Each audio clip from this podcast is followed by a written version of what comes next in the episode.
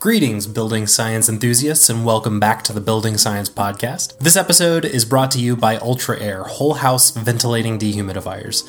Here at Positive Energy, we've been working with these dehumidifiers for years on many of our integrated mechanical designs, and we've seen such great results for both the health and comfort of our clients. We even have an Ultra-Aire dehumidifier in our office, and we absolutely love it. When you're working with an airtight and well insulated building, you quickly notice the outdoor air infiltration restrictions that occur, which allows pollutants and moisture levels to accumulate inside. So when you think about it, properly controlling that moisture in your home will definitely improve the effectiveness of of your air sealing and insulation efforts, and will definitely improve the health and comfort for your client, your family, you. Just imagine being able to run your air conditioner at a higher temperature without feeling uncomfortable, and knowing that this improved comfort is coupled with fresh filtered air. These are just a few of the many benefits of incorporating the Ultra-Aire dehumidifiers into your home or your project. It really is an easy choice to make. To learn more about the best strategy for controlling moisture in your home, check out ultra-aire.com. That's air with an E at the end. And see how a whole house ventilating dehumidifier can work for your home or project. Welcome to the Building Science Podcast. Welcome to the Building Science Podcast. Bringing the human factor to construction, design, and architecture.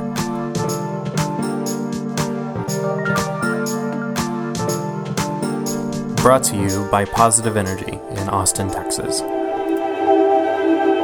Okay, hello everyone, and welcome back. Welcome back to the Building Science Podcast. I'm Kristof Irwin, your host, here with uh, my producer, Miguel. Hello.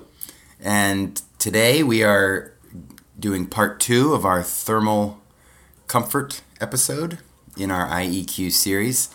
So, if this happens to be the first episode of the Building Science Podcast, that you've uh, tuned into. Thank you for being here, but uh, actually, you should stop now and go back one episode, at least one episode, and listen to the first part of this one, our interview with Robert Bean. Um, might want to go back two episodes and listen to the intro to IEQ series, but I'll leave that part up to you. So, reminder we are talking to Robert Bean today. He's an engineer and an educator and an articulate man. Again, for the full introduction to who Robert is, go back one episode. Where we were last time, we were just getting through a rather wide ranging discussion framing the issue of thermal comfort and its uh, importance for the built world.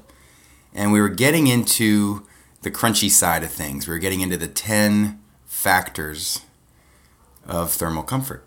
So without further ado, here we go. Okay, so let's let's go through those 10 factors. So there's 10 factors in three categories, right? Correct. Okay. So the general factors, and this is, you know, oftentimes you hear people talk about ASHRAE 55 and they say there's only six factors. Well, they're missing four of the key factors, and, and in fact, that'd be me sometimes. Yeah. Well, yeah. Go ahead. Eventually, mm-hmm. you'll you'll you'll catch on, Kristof. You're a smart guy. You got lots of lots of letters behind your name, you know. And anybody, you actually worked at NASA, didn't you? Didn't you do some a stint in the space program? Yeah, I I, I worked at a wind tunnel lab supporting NASA projects, but that was in the '80s. Yeah. Yeah. So you know, 10 is only four numbers more than six, right? So you're, you'll get you'll get it. Eventually. I'll get to the four. I'm curious to know which four I've been missing. So there's the two personal factors. Let, us get the two personal factors out of the way, right? Okay, um, the two what you're personal doing factors. and what you're wearing. Yeah, go through them. Please. Yeah. Yeah, exactly. So, you know, you wear a lot of clothes, you, you have a high clo value, more insulation, right? You have less clothes, you got less insulation, so you have a low clo value. And clo is and then the letters CLO. I just want to point that out. CLO, and it's we pronounce it clo, and it's standing for a unit of clothing. Right. It's an insulation value. Okay, and I don't remember what you know. It's it's the inverse of uh, conductivity. So, what is that? in uh, I, in SI thermal transmissivity. Guys, mm-hmm. Yeah, you guys are in, you guys are in IP units. So, anyways, yeah, okay, so it's just a, it's just a it's an insulation value. I should I should know that off the top of my head in IP units, but I don't. Okay, then you and then metabolic rate just is a representation of, of how much heat you're producing. So, you know, we're sitting here chatting and we're, we're our met rate is, you know, probably somewhere in the 0.9 to 1.1, right? But if we got up and we went for, you know, we let's just say we did some yoga. You know, you and I do both do yoga. We're yeah. we're man enough to admit that we do yoga. But you Absolutely. do extreme yoga, like you're like hardcore manly yoga. so like you're you're like you're starting to push met rates, that, you know, in your in your yoga practice, you know, that are like four, five, you know, six type of stuff. My met rate in yoga is like, you know, two, yeah, two and a half but so you know if you do a lot of work and you have a lot of clothes on you're going to overheat right? So you don't do that. You when you know you're going to do a lot of work you dress down. So that's the two personal factors. And then we have the four general factors. And that's what we call the dry bulb temperature or the air temperature. That's typically what the thermostat measures is the dry bulb right? So for the audience today, you know, we joke about this is that you know you take a you take a twenty dollar thermostat and you throw it up up on the wall and you connect it to you know the most affordable low end device and you call that a comfort system when in fact there's like 10 other things that you need to think about and, and you compare it and to the, the thermal yeah. yeah. and yeah so it's just you know so anyways that dry bulb temperature air temperature let's just call that the same and then we have this term I love this topic, mean radiant temperature. People shouldn't get afraid of that term. Just you need to embrace it, right? MRT, and we'll come. We can come back to that. Embrace and then it. humidity and then airspeed. So those are the four general factors. All right. So that's put us. That's yeah. So that in our in our topic here, let's just put a sidebar for mean radiant. If we have time, we should come back and talk about that because that really Absolutely. discusses the relationship between the human body and the enclosure as MRT. All right, and then we have the four local factors, and these are the ones that people typically forget. And the local factors are vertical air temperature difference, so that's the temperature between your ankles and your head. Stratification. stratification, okay? Stratification, gratification, okay? So we have to make sure that that's not too excessive, okay? And then we have this other great term called radiant temperature asymmetry. Okay, so a sim- symmetrical means the same. Asymmetrical means different, right? So radiant, so different radiant temperatures on either side of you. And everybody's experienced that, and we can talk about that one. And then the other one is floor temperatures, which is really important. And so you don't want the floors too cold or too hot, otherwise people will complain about it. And that's where you know radiant floor heating and cooling comes into play. And then the other one is drafts, and I'm not talking about beer, right? although draft is good, uh, we're talking about you know that that stream of air that comes across down from windows across the floor, um, or from cold walls or cold ceilings, you get these drafts. So those are the all those are the sort of the ten key metrics inside the standard. And um, but if you really wanted to dig down, there's a few more, but those are the sort of the ten ones, the ten That's major awesome. ones. Let's let's do that sidebar. Let's leave radiant temperature asymmetry for another day. But let's talk a tiny okay. bit more about about MRT and how the body relates to MRT. Embrace okay. the MRT embrace the MRT. So this, you know, this the holy grail of HVAC um, has been that's control comfort with a thermostat, an air temperature device. So this is going to come as a shock to everybody that's listening today, but the heat transfer that you have between the body and the space is predominantly a radiant transfer. It's not air based. And the ASHRAE handbooks and the medical journals and the journals on indoor environmental ergonomics are very clear on that. That roughly 60% of the transfer from the human body to the environment at normal activity levels is actually radiant, it's not air temperature. So, why is that important? Well, when we look at the relationship between the skin temperature of the body and the skin temperature of the enclosure, if those temperatures are identical, there's nothing motivating uh, energy to move from one surface to another. Any movement of consequence, let's call it that way. But when we have a really bad building in a cold climate or a bad building in a hot climate, the inside temperature of the wall, the skin of the wall, is going to go up or down. relative to the skin temperature of our body, which varies depending on whether you're measuring your foot or your head or your or your hands. So the more difference between the skin of the enclosure and the skin of the body, the more energy exchange you're going to have via radiation. And so this MRT describes what each of us feels from a radiant perspective in the space. Now, they call it the mean radiant temperature because everybody that's listening online right now, you know, you're let's just pretend that you're in your room and in front of you is a wall and it has a certain temperature and to the right of you and to the left and behind you are these this wall enclosures then you have the ceiling and the floor and these temperatures vary so you could have maybe to the right of you a wall that's all glass south facing high intensity energy on that glass, and so that glass temperature is going to get really hot. It can get as high as 95 degrees on the inside temperature. And to the left of you could be a wall that could be at 65 or 70 degrees Fahrenheit. And so you take a look at all of these surface temperatures and it has an impact on your experience, a radiant experience, and it's an intimate experience with the enclosure. And that's what MRT is all about. Yep, good. And you know, I love what you said in the beginning. You know, the the idea that people in the building they don't actually experience the room temperature; they experience heat loss or heat gain from the body, and that's just such a big paradigm shift for a lot of people to take in. So we we can beat that drum again and again. We don't experience the air temperature in the room; we experience heat loss and heat gain to the body. But it is true that yeah, we're kind exactly. of rinse, rinsing the walls, ceiling, and floor with the air to try to control that surface temperature, right? So air does influence the the mean radiant temperature.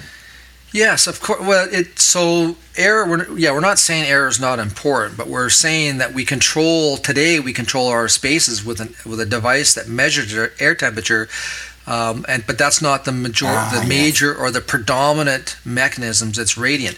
So there's this other term that we have in the field of thermal comfort, and it's called operative temperature. And operative temperature is the marriage between the mean radiant and the air temperature. So when we bring these two together in harmony or in matrimony, we represent that marriage with this term called operative temperature. And operative temperature is actually what the human body is experiencing. Are there thermostats available that measure operative temperature? Yes, there are. And um, in fact, uh, a couple of manufacturers that do make them. They're not mainstream and residential yet. Why not? What do you? Well, that's that's maybe yeah, a philosophical discussion. well, part of it is is that when profit? you look at uh, profit is profit is one no of them. Part of it is, uh, but people in the world of manufacturing, um, the, and which is dominated by the air industry. If you're going to control an air device like a furnace or a fan coil or you know a mini split, um, you know you're going to put in an air-based thermostat. When in reality is is that you, you would actually benefit more from an MRT or an operative thermostat. And in fact, one of the mini split manufacturers uh, does make a control device that picks up radiant. So we talked about the 10 factors, Robert. You know, is there how does it work? Is it like you is there a hierarchy or is it there's an interaction of all the factors or is there a way to relate yeah. to that? How do you synthesize it all into one place? Yeah. So, what people ought to see or try to visualize or hear what I'm saying is take these 10 factors and treat them as ingredients of a cake. And you want to you want to bake a cake or if you want you can look at it as a Rubik's cube surfaces on a Rubik's cube and you're going to try try to t- solve the Rubik's cube by getting the mm-hmm, correct arrangement mm-hmm. of this of the surfaces. So that's really what it is. And so when you get the right mean radiant temperature and the right air temperature and the right humidity and the right draft and you know given consideration for clothing and metabolic rate when you get all of that right then you fall within what's called the predicted mean vote.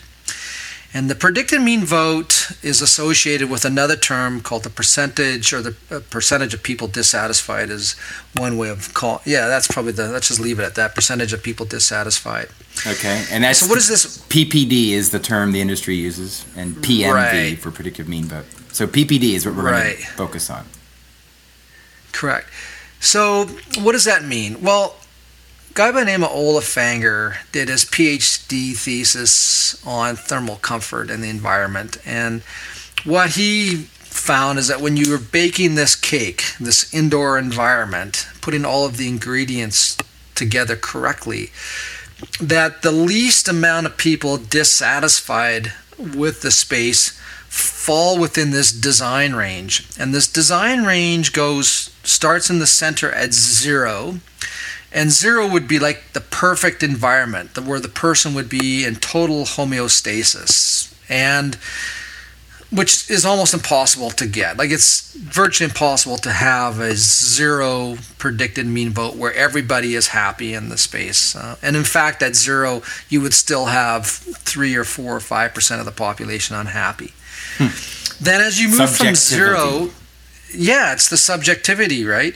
So then the design range at a zero mean vote moves to plus 0.5 or minus 0.5. So the design range is, is at 0.5 on the negative side or 0.5 on the positive side, and everything in between that, that represents a predicted percent dissatisfied.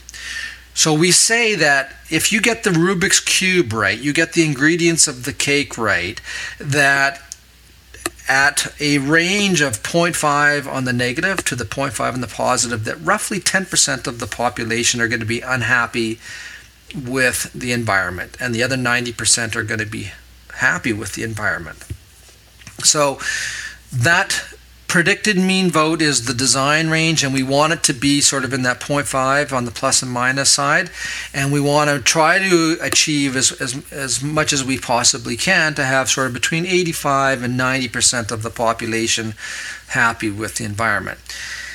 So, where we're at today, Kristof, is that most people um, I would say that's not say most. Let's say roughly around 50 to 60 percent of people are actually unhappy with their environment, which places them on the predicted mean vote anywhere between say you know one and a half to one down to down to 0.5 but one and a half corresponds with a predicted percentage dissatisfied or ppd of around 50 percent so if we're supposed to have a 0.5 and we're at a 1.5, that's just you know a, an indicator of how illiterate we are with buildings.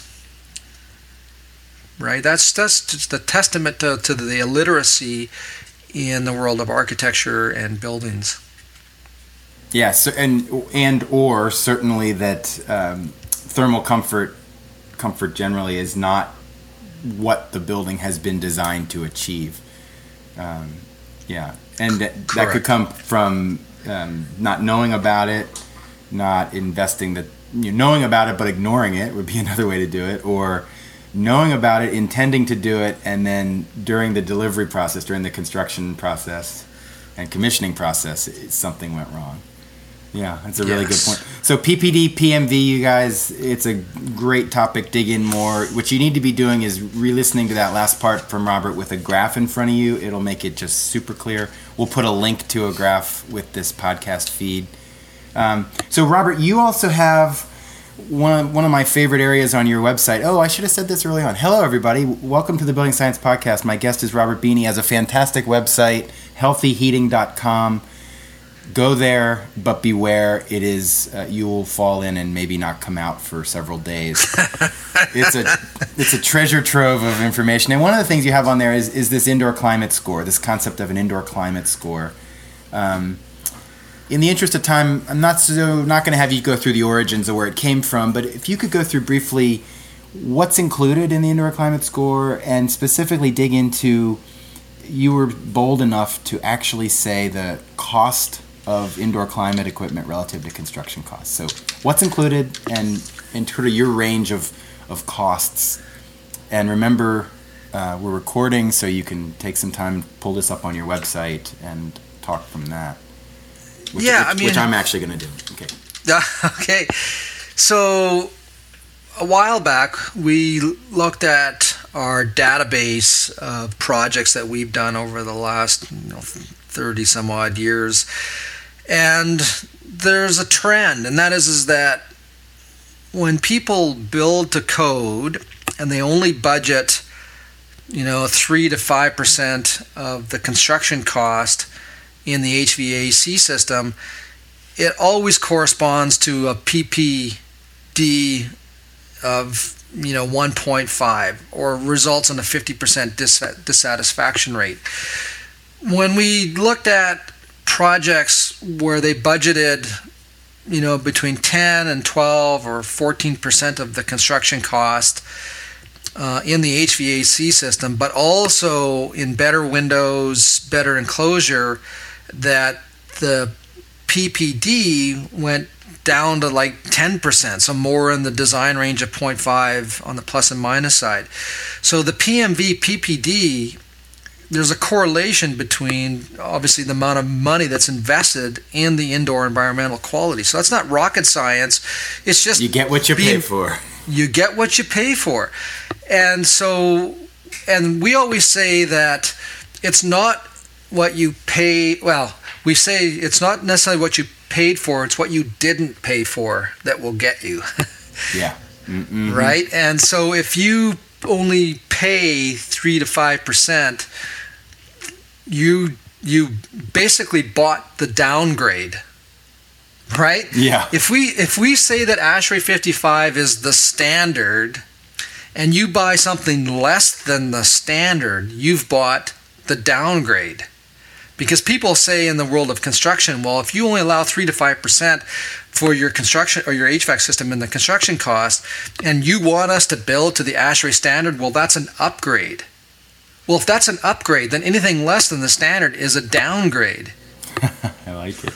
Right? Yeah. So we always say it's not when you pay 3 to 5% for your HVAC system, um, you've bought the downgrade, and what's going to get you is what is what you didn't pay for, and that's things like cold floors, temperature stratification, too much humidity, not enough humidity, drafts, air velocity that's out of control, you know, bad MRT. It's just yeah, all of the above, right?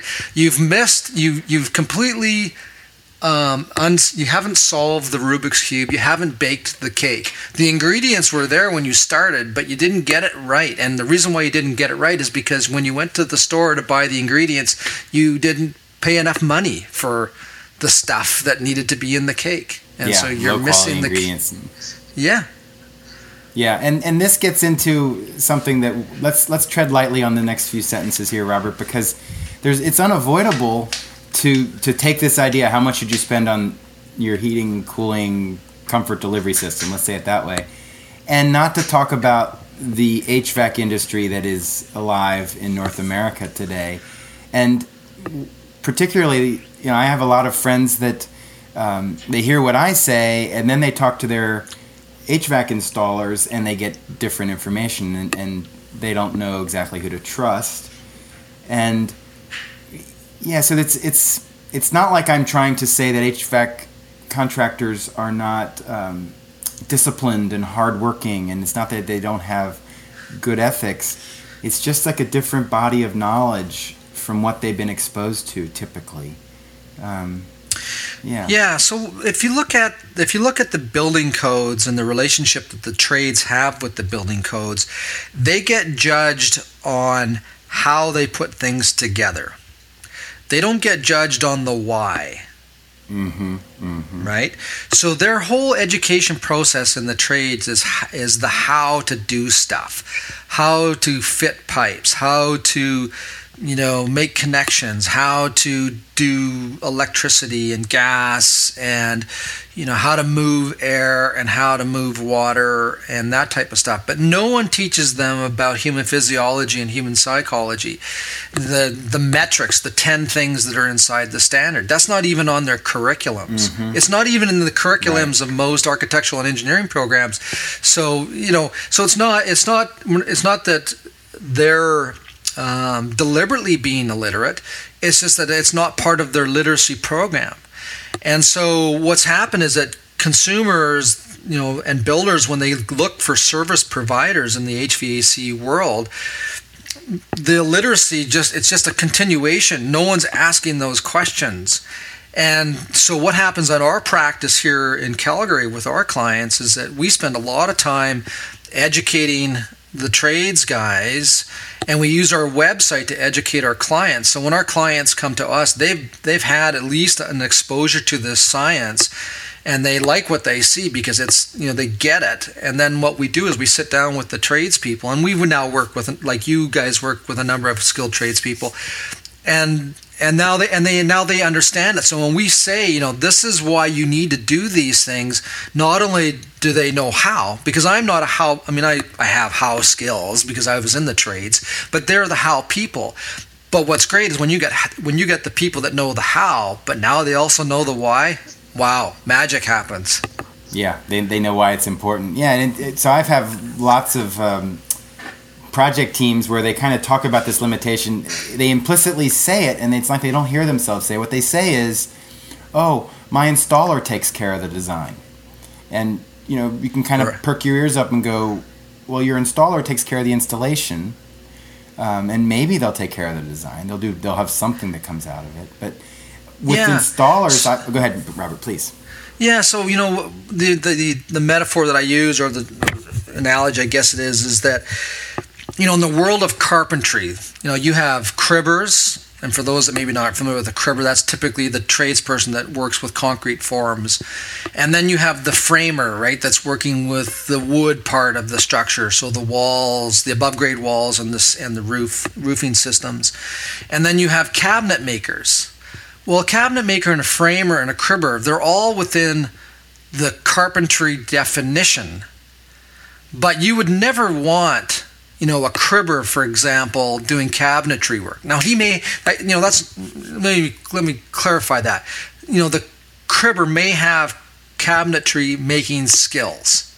That may be a true statement, but a cabinet maker, you know, has a, is a different person, like the different mindset. They have a is, their field of study is much different than the cribber or the framer.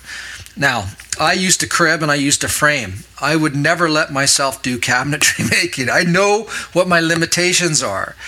And it's the same thing with HVAC. Like we have people who are HVAC installers and they're very good at taking the pieces of the puzzle and putting them together. But the design of those pieces, that's a different skill set. That's, you know, that's in the world of the engineer or the engineering technologist or technician. And it's not that the trades guys can't learn that stuff because some of them, like the good guys, you know, do take the courses and they do learn the fundamentals in, in design.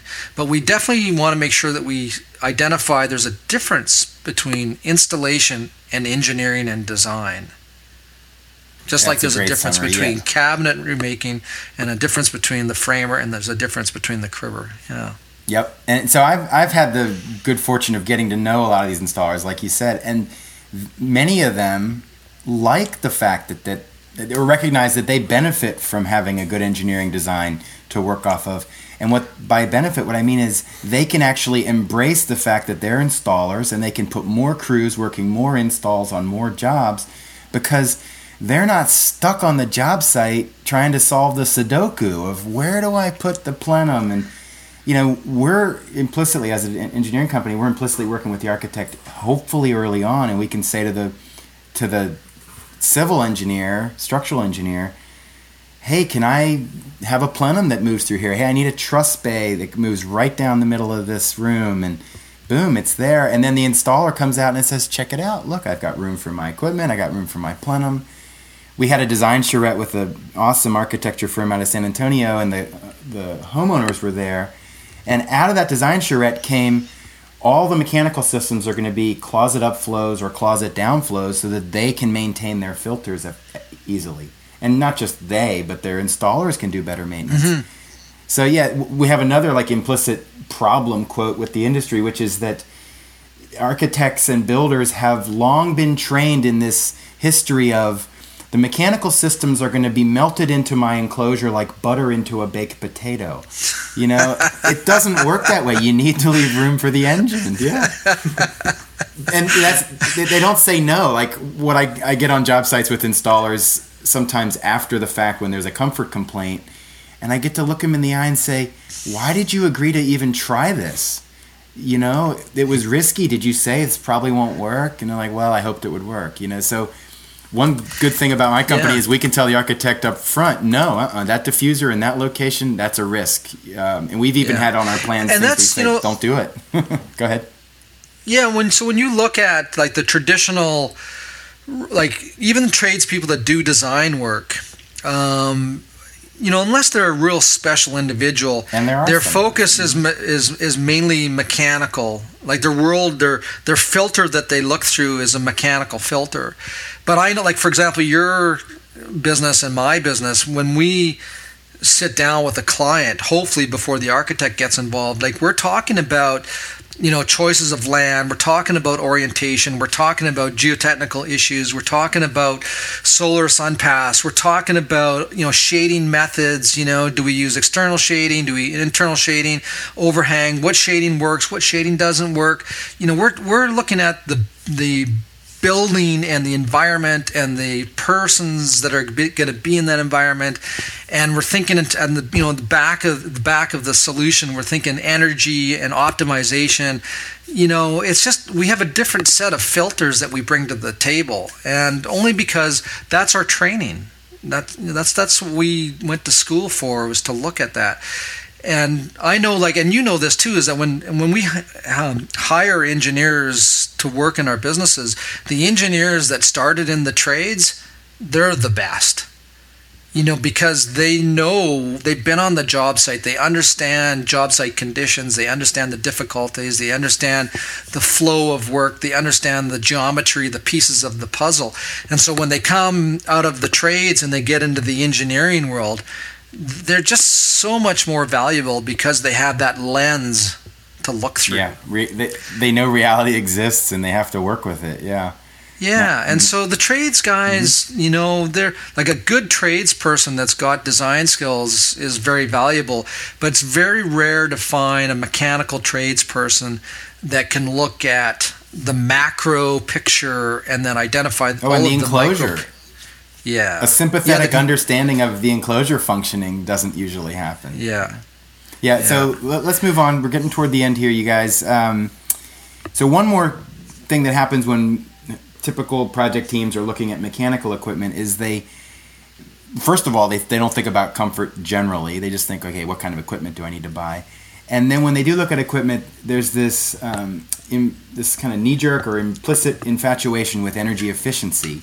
And one of your favorite lines that I love is energy efficient equipment doesn't mean an efficient use of energy. And this brings up the term of exergy, E X E R G Y.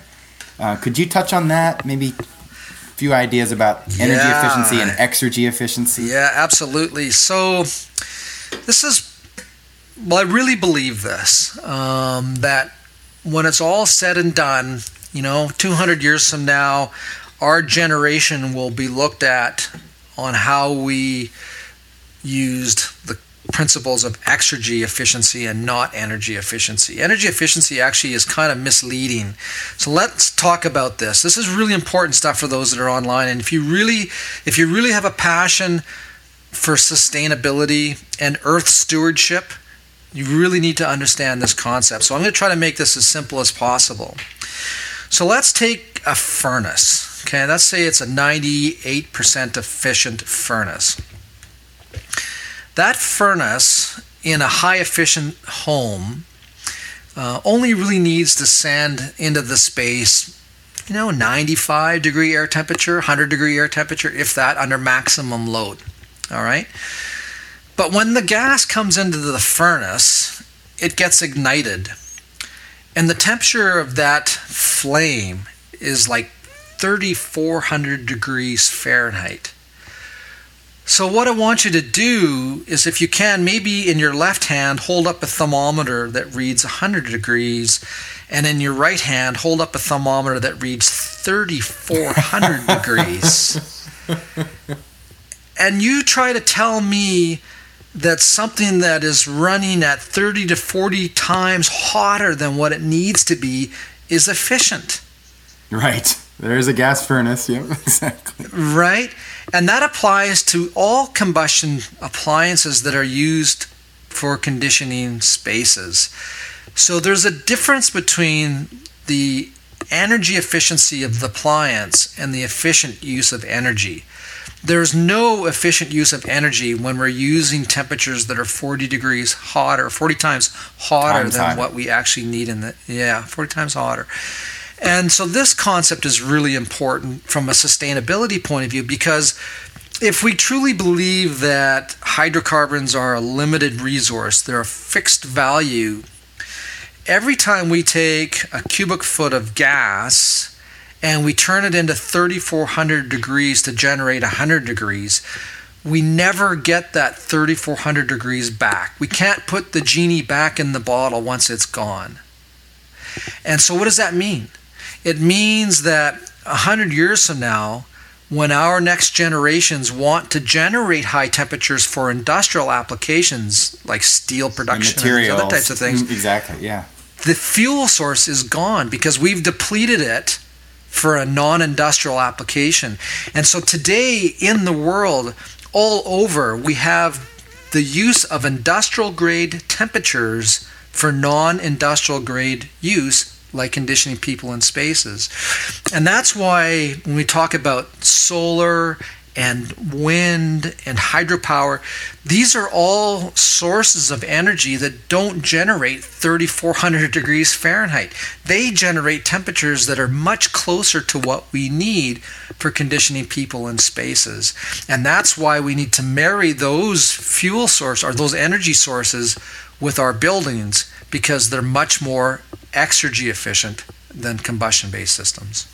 Well done, well said. And there's just for the audience to know this this goes on and on. If you take exergy efficiency principles and you apply it to a good enclosure, then there's new possibilities for delivering comfort through different types of equipment. Think radiant heating and cooling systems, high temperature yeah. cooling, low temperature heating this just goes on and on, and it's this big, beautiful. I love the Rubik's cube idea or the Sudoku. I do a lot of Sudoku.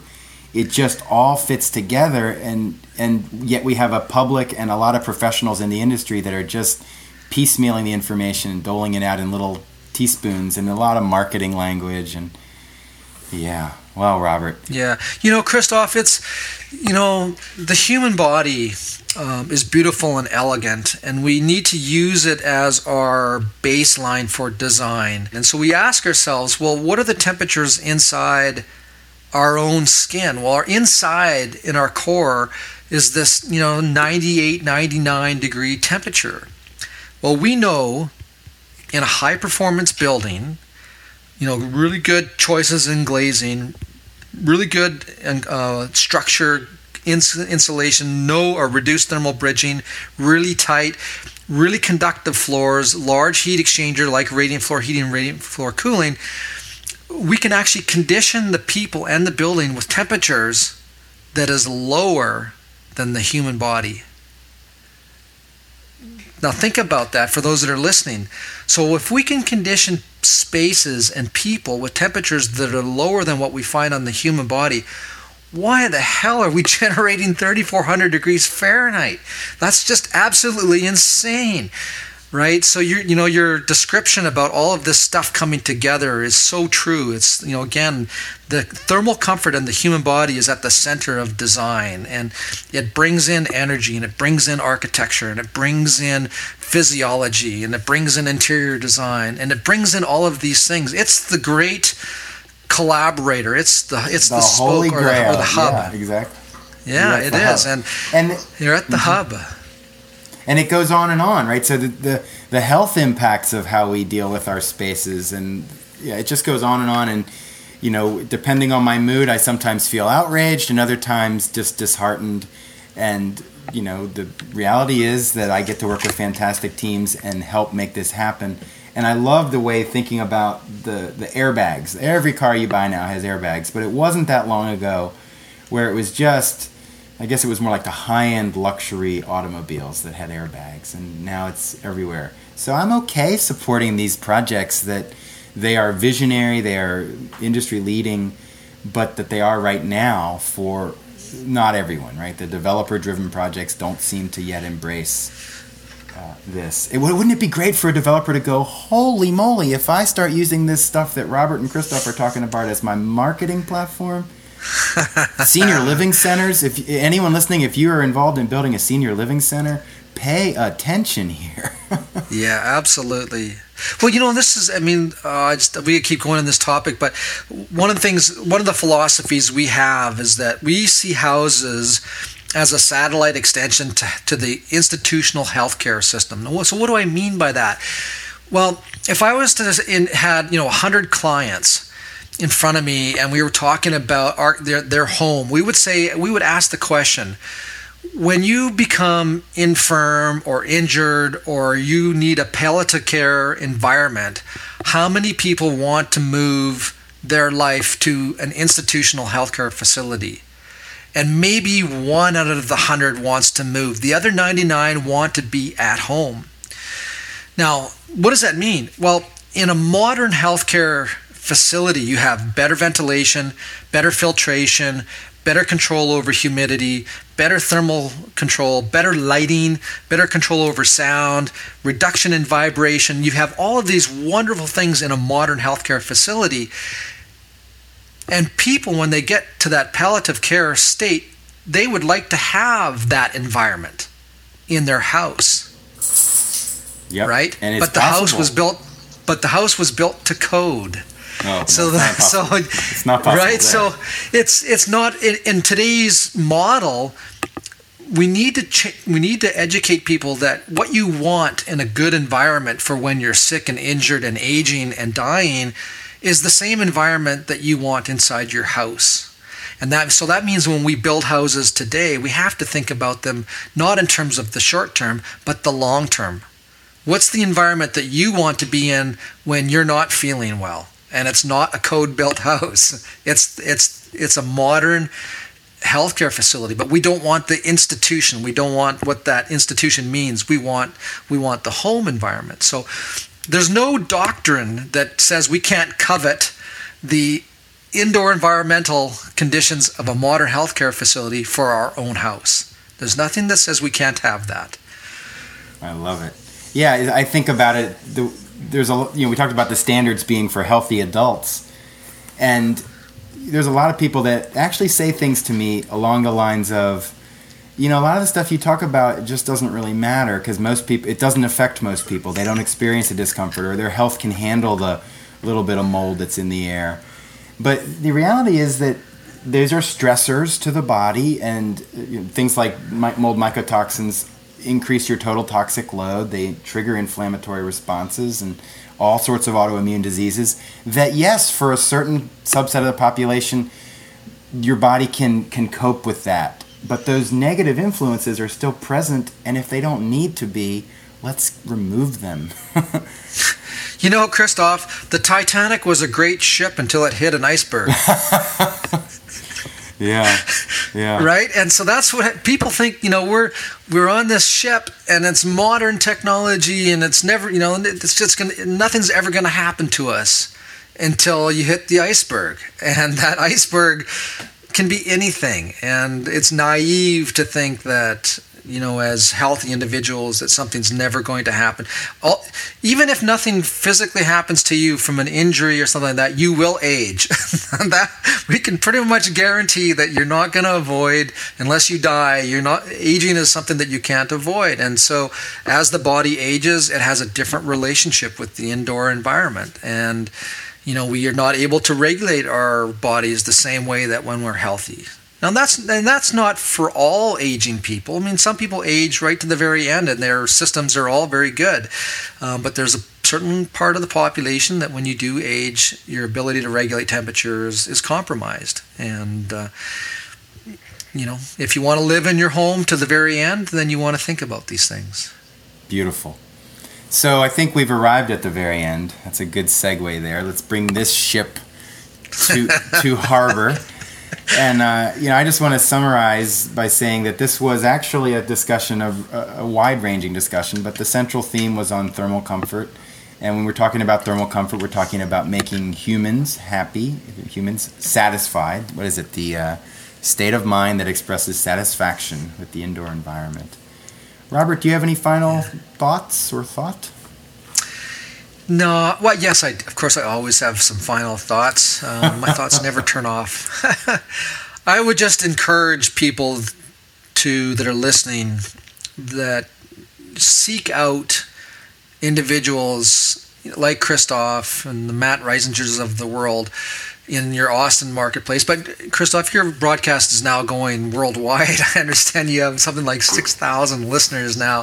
So wherever you are in the yes. listening world, there are designers that are learning this stuff, that understand this stuff, and you know, building a house is a huge investment. It's a huge commitment.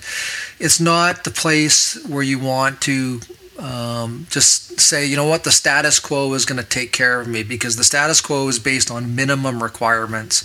It's not concerned about your long term needs and, and doesn't, it's not concerned about your operating cash flow on a month to month basis and it's not concerned about your assets. And so if you are concerned about your health and you are concerned about cash flow and you are concerned about your assets, you want to seek out those designers that are there to protect you uh, through that whole process. Well said. Robert, thank you so much. It's really been a joy and an honor talking to you today. Likewise, Kristof. Thank you so much. Namaste and uh, have a great day. Take care. Bye, Robert.